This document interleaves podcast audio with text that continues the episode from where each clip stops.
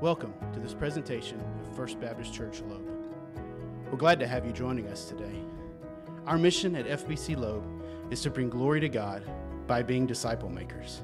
For that purpose, we present the following resource that it may be a blessing. Ruth chapter 2.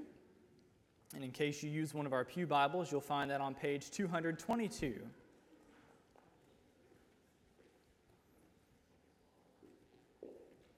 Last week, as we began our new series through this story, we were introduced to Naomi, whose life was turned upside down after her family left the promised land in a time of famine in search of food. And we saw that both her husband, Elimelech, and both of her sons, Mahlon and Chilion, died while they were living in the land of Moab, which left Naomi a widow who was utterly destitute. And as we closed the first chapter, we saw that Naomi returned to Bethlehem along with her daughter in law named Ruth. But she is no longer the same person that she used to be. Now, Naomi is characterized by a bitterness against God for how her life has turned out, the, the suffering that she has endured over the last several years. Uh, but despite that bleak outlook, we saw that Naomi and Ruth arrived in Bethlehem at the beginning of harvest time, just in time for the food to be ready. And we were encouraged by the fact that this was just the beginning, that there was more to the story than what Naomi could understand at that particular moment in time, that God had a plan and was at work in her situation. And now, this morning, we're going to begin to see that plan unfold as we are reminded of the fact that God never abandons his people. And so we're in Ruth chapter 2, and we're going to pick up beginning in verse 1. It says, Now Naomi had a relative of her husband's, a worthy man of the clan of Elimelech, whose name was Boaz. And Ruth the Moabite said to Naomi, Let me go to the field and glean among the ears of grain after him in whose sight I shall find favor. And she said to her, Go, my daughter. So she set out and went and gleaned in the field after the reapers. And she happened to come to the part of the field belonging to Boaz, who was of the clan of Elimelech. And so, as we move into chapter 2, the author begins by giving us a, a very important piece of background information. And it turns out that in the midst of everything that has happened so far, in Bethlehem, there is a man uh, living there whose name is Boaz. And the author tells us a couple things about Boaz. First of all, we see that he is a worthy man. And that indicates that Boaz is someone who is wealthy, someone who is well regarded in society, probably a man of significant influence. Right? And secondly, more importantly, we also see that Boaz belongs to the clan of Elimelech. So he is a male relative of Naomi's. And so, contrary to what she said last week, when she told Orpah and Ruth to go back to Moab because there was no one available to fulfill the, the Jewish duty of taking them in and having children to continue their husband's lineage, there actually is someone in Bethlehem who can do that, and a very eligible someone based on how he is described. But back to the story. In verse 2, Ruth realizes that if they are going to eat, then they're going to have to find food. And so she asks Naomi for permission to go out and find a field to glean in. You see, in the Old Testament law, the Lord commanded the Israelites to provide for the needs of, of widows and orphans and those who were uh, foreigners, with the opportunity to gather food in their fields at harvest time. And so, as the reapers went through their fields harvesting, they were to leave the corners, the four corners of their field, alone, so, so that those who were less fortunate could go to those areas and glean food for themselves. And also, the harvesters had one shot to go through their field at harvest. They were able to go through one time, and anything that they missed or anything that they dropped was, was to be left there in order for, again, the poor to come and glean from. So there is a statute in place that allows for people like Ruth and Naomi to, to provide themselves with food. But at the same time, we saw last week that this story is taking place in the time of the judges when everyone did what was right in their own eyes. And so, whether or not anyone is actually going to follow this law is anyone's guess. Right? And particularly since everyone is still trying to recover from a famine at this particular point. It's possible that people aren't feeling quite as generous as they would be under normal circumstances. But they at least have to try. And so Ruth goes out and hopes that someone will allow her to glean in their field. Now, in the middle of verse 3, we see that Ruth begins to glean. And as she does, you aren't going to believe this, but she comes to the part of the field, just so happens to come into the part of the field that belongs to Boaz. Now, some of you probably think that you already know where this is going. And you're probably right, because this isn't a mystery novel. Right, but what's important for us to understand here is that the author has no intention for us to think that this actually just happened. Right, he says it just happened, but that is sarcasm. This is the providence of God at work, leading Ruth to where he wants her to be when he wants her to be there.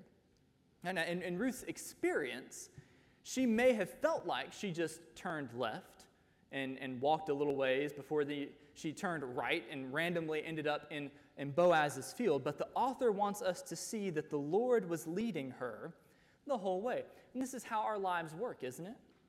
I mean, it just so happens that I was working a Disciple Now weekend in Baytown during college. And I just happened to see this really pretty girl across the room whose name ended up being Rebecca. I, I just so happened to know someone who also knew this guy named Zach Belknap. And he set up a meeting between us because he thought we might work well together. I just happened to know David Milner, who just happened to know people who were on the search committee for First Baptist Loeb, and he thought we might be a good fit. Right, and we could go on and on all day long. Every one of us has experiences where something just seems to happen in our lives, and then in retrospect, we realize that this is God's providence at work. God is directing our paths to accomplish his plans. And that's exactly what's happening here. God is invisibly at work, moving the pieces of this puzzle into place. And he's going to continue. He's not done moving them yet, as we'll see as we pick up again in verse 4. It says, And behold, Boaz came from Bethlehem. And he said to the reapers, The Lord be with you. And they answered, The Lord bless you. Then Boaz said to his young man who was in charge of the reapers, Whose young woman is this? And the servant who was in charge of the reapers answered, She is the young Moabite woman who came back with Naomi from the country of Moab. She said, Please let me glean and gather among the sheaves after the reapers. So she came. She has continued from early morning until now, except for a short rest. So, picking up again in verse 4, while Ruth just happens to be gleaning in Boaz's field, behold, what are the chances? Boaz shows up to check on the progress of the harvest in his field. Now, notice how he greets his workers.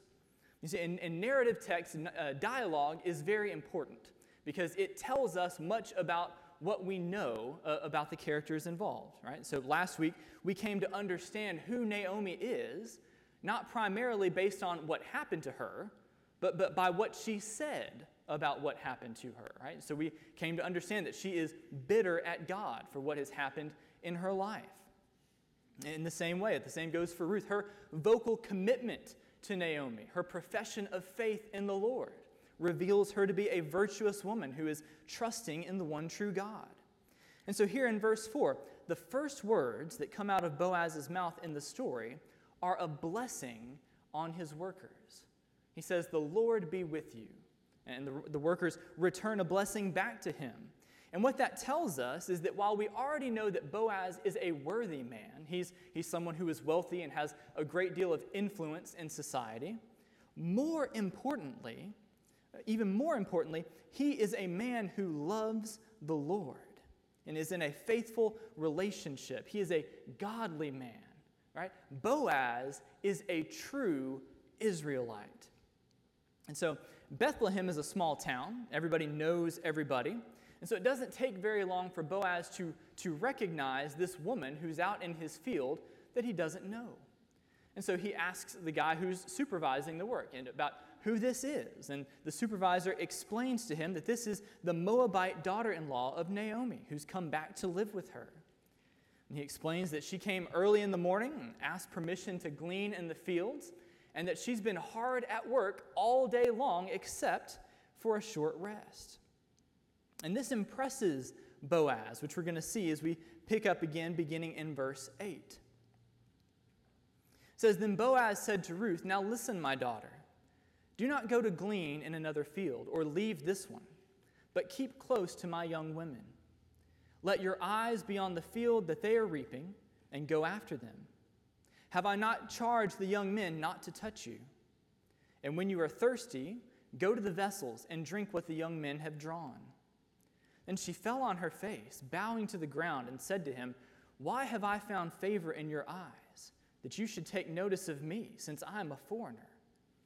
But Boaz answered her, All that you have done for your mother in law since the death of your husband has been fully told to me, and how you left your father and mother and your native land and came to a people that you did not know before.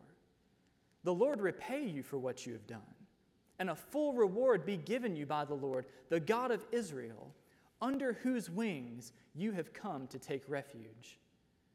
Then she said, I have found favor in your eyes, my Lord. For you have comforted me and spoken kindly to your servant, though I am not one of your servants. And at mealtime, Boaz said to her, Come here and eat some bread, and dip your morsel in the wine. So she sat beside the reapers, and he passed to her roasted grain. And she ate until she was satisfied, and she had some left over. When she rose to glean, Boaz instructed his young men, saying, Let her glean even among the sheaves, and do not reproach her. And also pull out some from the bundles for her and leave it for her to glean, and do not rebuke her. And so, as once Boaz realizes who Ruth is, he initiates a conversation with her. First of all, he refers to her as my daughter, which is a personal term of endearment that indicates acceptance in a, a relationship. Would normally be very unexpected in a situation like this. And then he tells her to stay in his field and not to go anywhere else to glean. And he tells her, Follow my young women. Wherever they go, you follow right behind them. He promises her safety by making it clear that none of the men who work for him are going to harass or take advantage of her in any way. He even invites her to use his workers' own water supply instead of having to find her own. And now, all of this would be completely unexpected and entirely unnecessary on Boaz's part. Right, according to the law, he has to offer Ruth an opportunity to glean, but that's all that he owes her. And yet, we see that he is going above and beyond to make her comfortable, as, as comfortable as possible while she works. And so, in light of that, we see in verse 10 all Ruth can do in response to this kindness is to fall down and thank him and she asks him, Why? Why are you doing this for me? And Boaz reveals that he knows about everything that has happened since Ruth left the land of Moab to come back with Naomi, how she has been faithful to her mother in law. You all know that word spreads fast in a small town, and so he knows all about her. He pronounces a blessing on her for the Lord to repay her for all that she's done. He acknowledges the fact that Ruth has turned to the Lord as her personal God. He says that you've come under his wings for refuge. And so, in Boaz's mind, Ruth is not a foreigner. She's a fellow Israelite whose virtuous character deserves his assistance. And so, Ruth thanks him again for this unexpected kindness toward her. But Boaz isn't done yet. But we see at midday that he invites Ruth to eat with him and for the rest of his workers. He provides her with lunch. She probably didn't have anything to bring on her own. And he even invites her to share in his wine, which is, was probably a, a wine vinegar sauce that doesn't sound particularly appetizing to me, but apparently it was very refreshing when you were out working in the heat of the day. All right, and all this is highly significant because socially speaking, Boaz is up at the very top, and Ruth is literally all the way down at the bottom. And yet, in every way, Boaz treats her like an equal. Right? And so, he, Boaz is, has received Ruth, he is providing for her. And, and after uh, she eats, the, the author tells us that Ruth eats until she's full, which is probably the first time that that had happened in some time. We see that she even has some left over. And then as she goes back into the field, Boaz tells his workers to, to pull some grain out from what they've already picked up and just drop it on the ground so that Ruth can pick it up instead of having to work so hard. Boaz has pulled out all of the stops in order to take care of Ruth. And Naomi is going to be very impressed when she sees all that Ruth has accomplished, as we'll see as we pick up one last time, beginning in verse 17. It says, So she gleaned in the field until evening. Then she beat out what she had gleaned, and it was about an ephah of barley. And she took it up and went into the city. Her mother in law saw what she had gleaned. She also brought out and gave her what food she had left over after being satisfied. And her mother in law said to her, Where did you glean today? And where have you worked? Blessed be the man who took notice of you. So she told her mother in law with whom she had worked, and said, The man's name with whom I work today is Boaz. Naomi said to her daughter in law, May he be blessed by the Lord, whose kindness has not forsaken the living or the dead. Naomi also said to her, The man is a close relative of ours, one of our redeemers. And Ruth the Moabite said, Besides, he said to me, You shall keep close by my young men until they have finished all my harvest. And Naomi said to Ruth, her daughter in law, It is good, my daughter, that you go out with his young women, lest in another field you be assaulted. So she kept close to the young women of Boaz, gleaning until the end of the barley and wheat harvests. And she lived with her mother in law. So Ruth follows Boaz's instructions and continues gleaning in his field for the rest of the day.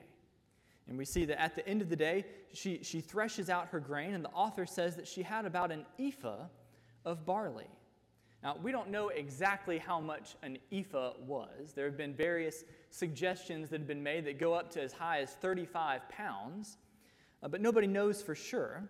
The, the main point is that this is a substantial amount.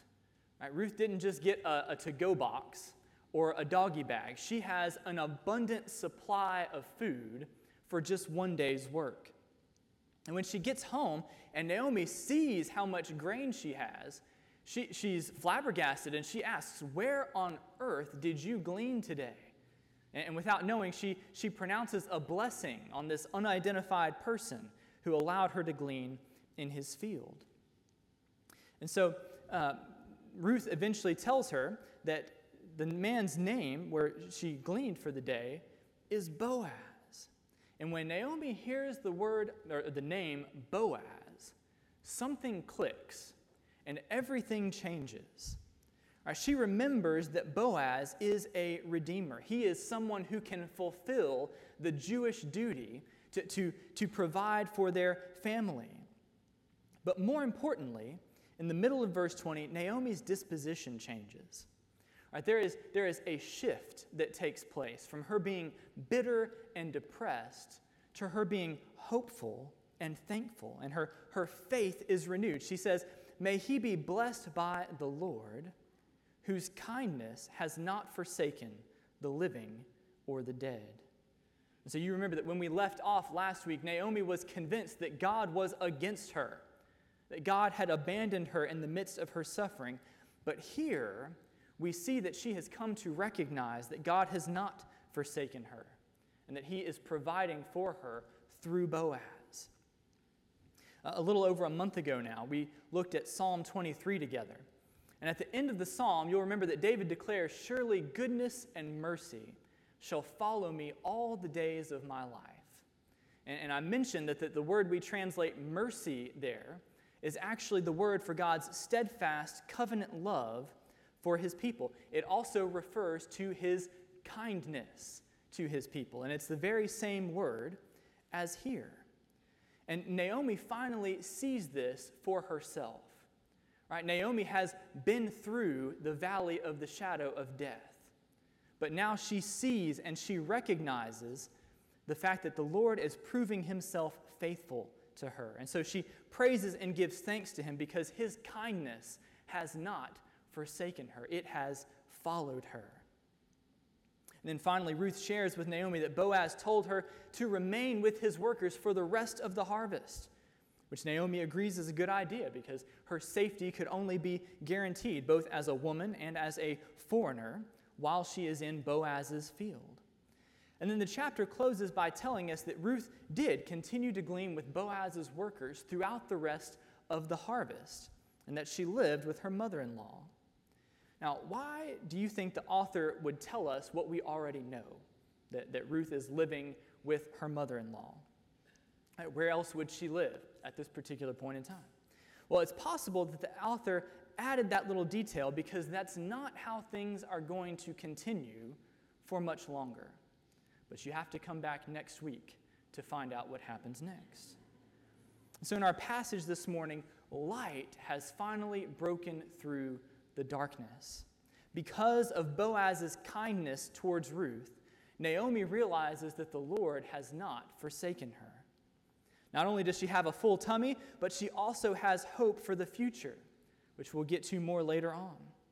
But the main point of this chapter is that God always provides for his people.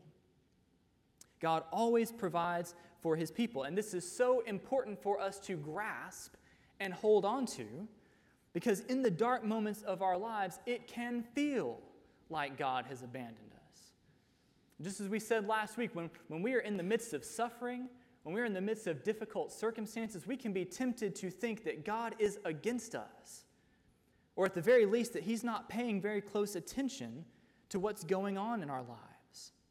But the Bible promises that that is never true. And this second chapter of Ruth gives us an example, an illustration of this truth that God never leaves nor forsakes his people.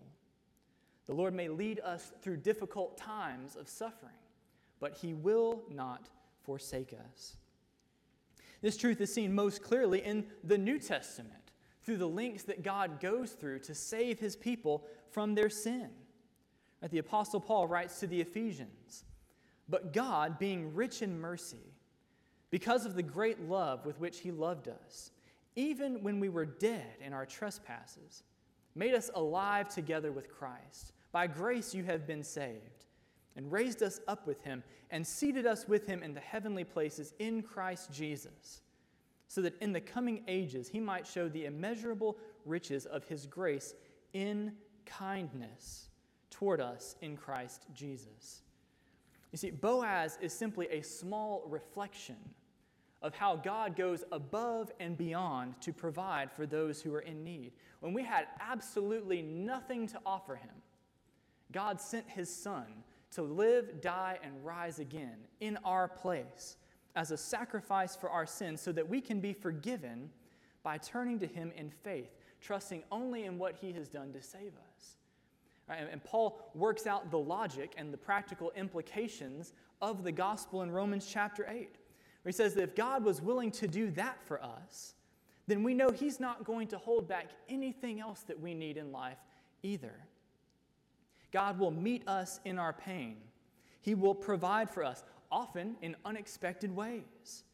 And He will be at work in us and through us to accomplish His purposes, which is something that we're going to see as we continue on through the story. The testimony of countless believers throughout the ages of church history is that life is hard, but God is faithful. Life is hard, but God is faithful. And then on the other side of this, God calls us as His people to reflect His kindness to us in our relationships with one another. Right, we know that kindness is one of the fruits of the Spirit. And we saw last year in the, the book of Colossians that Paul told that church in response to their salvation to put on kindness. Right? Within the community of the church, we are called to bear one another's burdens, to support one another, to serve one another, to encourage one another. And we see that one of the primary ways that God provides for us through the difficult times in life is through the ministry of one another in the local church. And so, just as Boaz does in our story, we should always be on the lookout for opportunities to be the answer to someone else's prayer. The, the fact that, that God has been so kind to us should be reflected in our relationships with one another. If we see another member struggling in some way, well, then by all means, we should pray for them. Right? But as James makes so clear, beyond praying for them, if there's something practical that we can do to alleviate their hardship, we should jump on that opportunity. Like Boaz, we should look to be the answer to other people's prayers. The Lord's kindness to us should be reflected in our kindness to one another. Church, the good news of Ruth chapter 2 is that the Lord never forsakes his people. In his kindness, he, he provides for our needs, and he calls us to reflect his kindness to one another. And so this morning, let's entrust ourselves to God's kindness, and let's reflect that kindness to one another. Let's pray together.